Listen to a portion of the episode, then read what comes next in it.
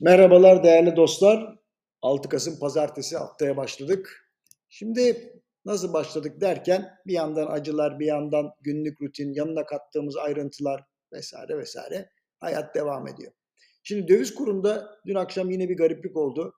Geçen hafta biliyorsunuz 24.04 denendi. Dün akşam da 24.14 denendi. Kim ne yapmaya çalışıyor bilmiyorum ama hoş değil. Şimdi geçen hafta biliyorsunuz enflasyon oranları açıklandı ve fiyat artışları yavaşladı diye çok erken yorum yapanlar oldu. Ben de dedim ki bir kırlangıçla bahar gelmez. Bizi bekleyen vergi artışları ve yükselen hayat pahalılığı var. Ha otomobil piyasasına yapılan müdahale fiyatları gevşetti. O doğru. Demek ki faizleri yükseltmekten daha etkili olan devletin bozguncuların üzerine gitmesiymiş. Aynı basiretli dokunuşları tarım ve gıda piyasasına da bekliyoruz. Bu arada diğer sektörlere de müdahale edilmesi lazım. Türkiye'de nihai mal üretenleri sürekli baskı altına alan ham maddeci grubuna artık yol vermemek lazım. Dış ticaret rejiminden vergilere kadar bu gruplar kendi lehlerine sürekli karar çıkarıyorlar.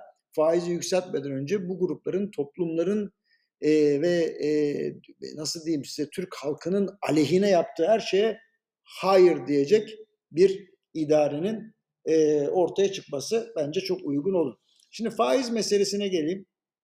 Eğer zamanında artışlar için müsaade edilseydi bugün bu kadar yüksek piyasa faizleriyle karşılaşmazdık. Maalesef bugün Merkez Bankası'nın eli kolu bağlanmış durumda. Bir tarafta kaynak maliyeti, diğer tarafta büyüme endişeleri, siyasetin baskısı da var elbette. Şimdi zamanında uygulanmayan tedavi sebebiyle hasta ilaca karşı duyarlılığını kaybetti desem yanlış olmaz. Şimdi geriye dönüp bakıyorum adeta iki tane 10 yıl yaşamışız birbirinden ayrı.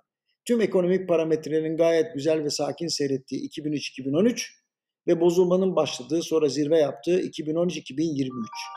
Neyi yanlış yaptığımızı e, anlamak için yani uğraşmak beyhude bence o zamanlar neyi doğru yaptığımızı hatırlayıp esasa geri dönmeliyiz diye düşünüyorum. Yani neyi yanlış yaptık? Çok şeyi yanlış yaptık. En güzeli doğru ne yaptıysak ona geri dönelim.